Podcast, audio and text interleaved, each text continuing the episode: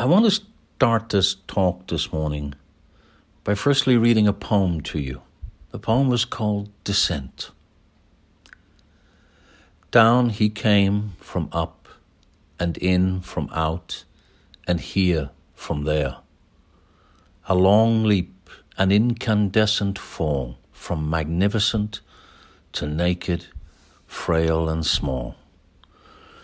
Through space, between stars, into our chilled night air, shrunk in infant grace to our damp, cramped, earthly place, among all the shivering sheep.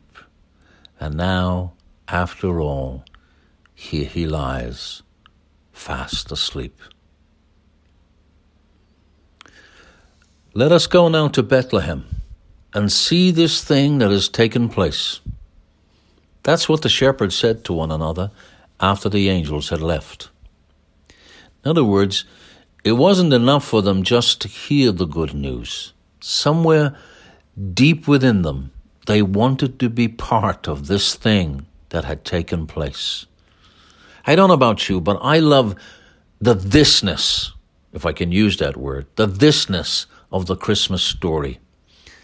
To you, this day, or let us go to see this thing.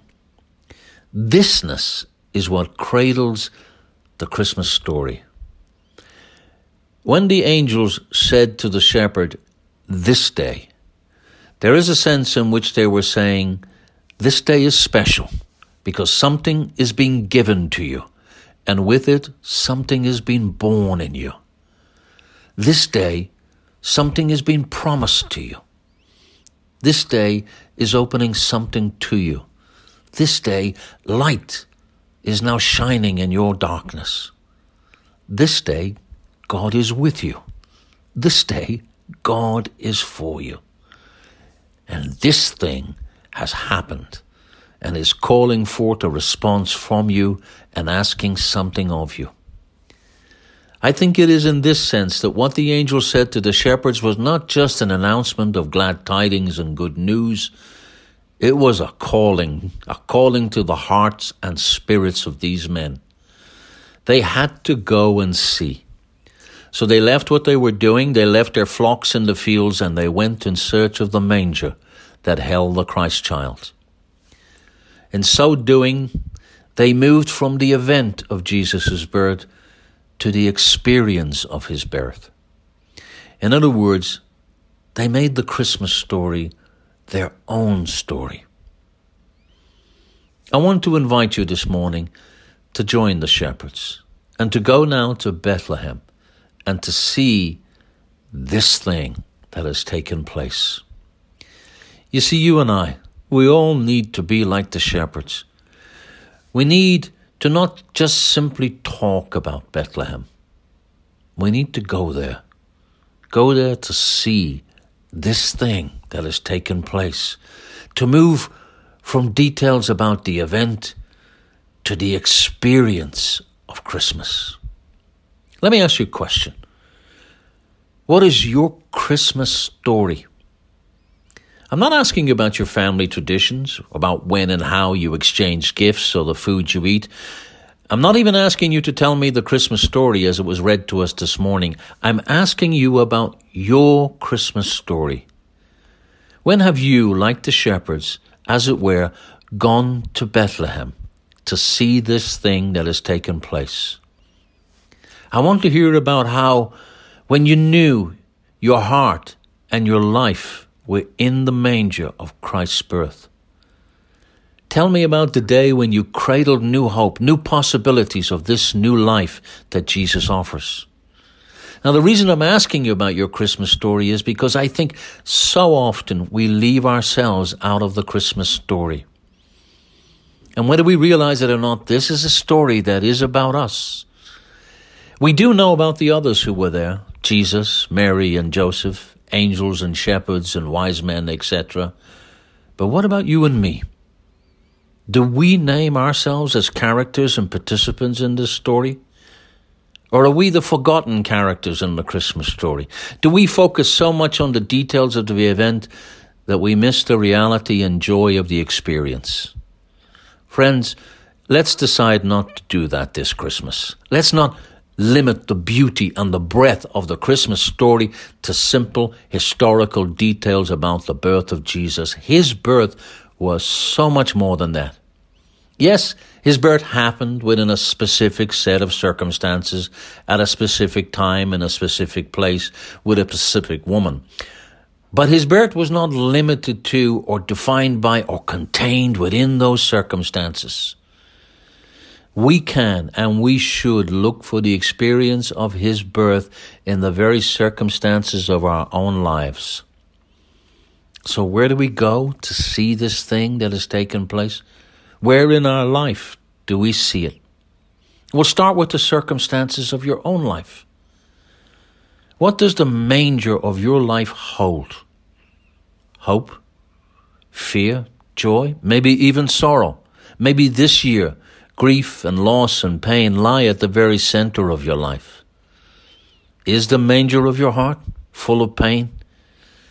Is the manger of your life filled with anxiety and confusion? Whatever it is that is in the manger of your life, there you will also find is the Christ child. Right there in the midst of fearful and uncertain and confusing circumstances.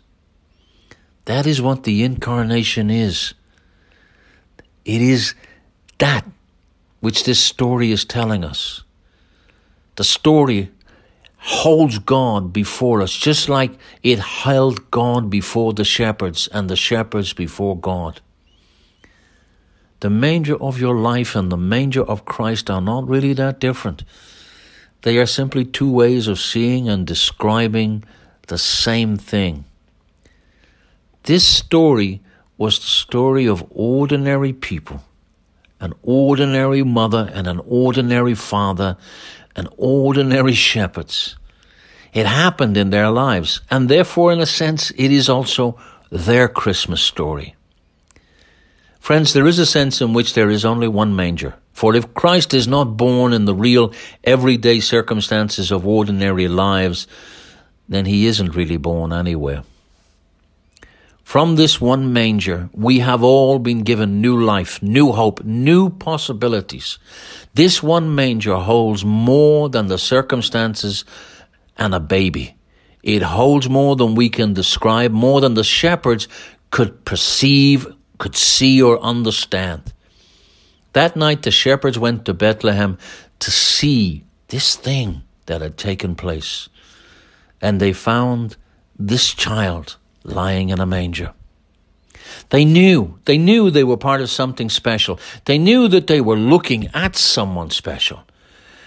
But even then, they had no idea of how much this manger held.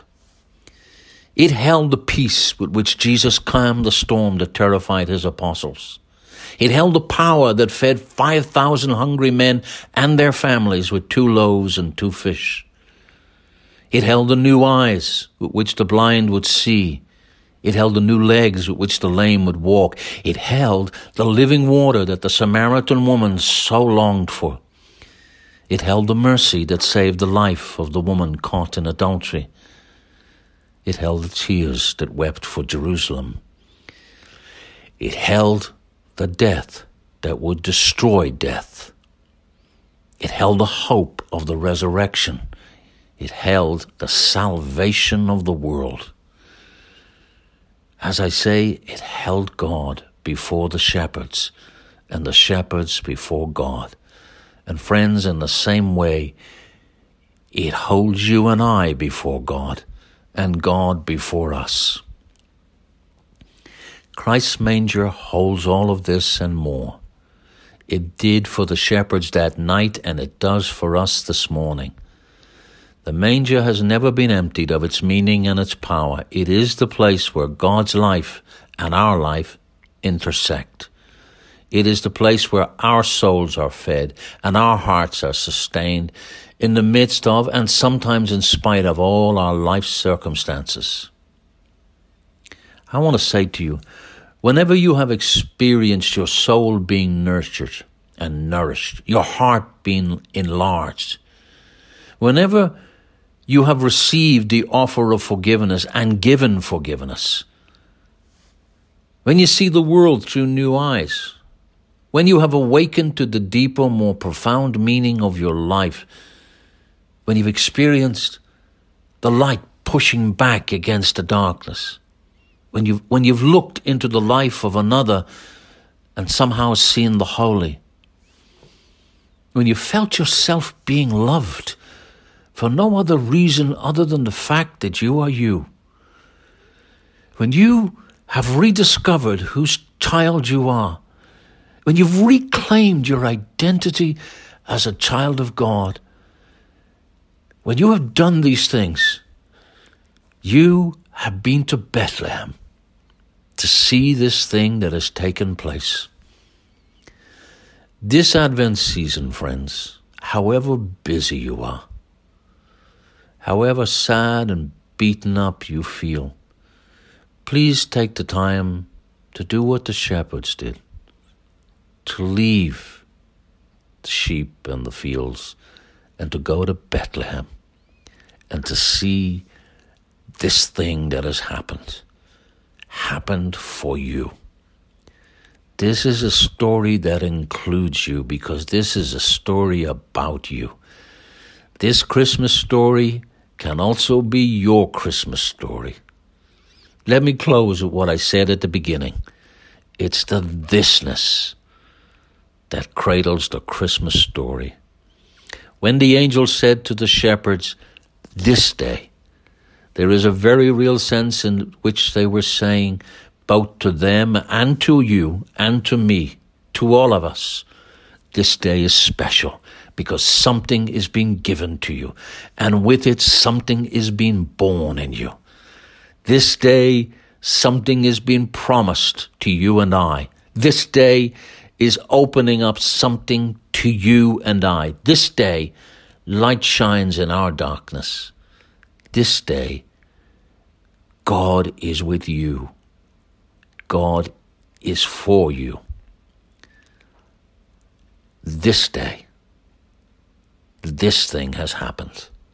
And it is calling forth a response from you and I, asking something from us. So again, I'm encouraging you. Go to Bethlehem this week. Take a long, hard look and see this thing that has taken place. God bless you.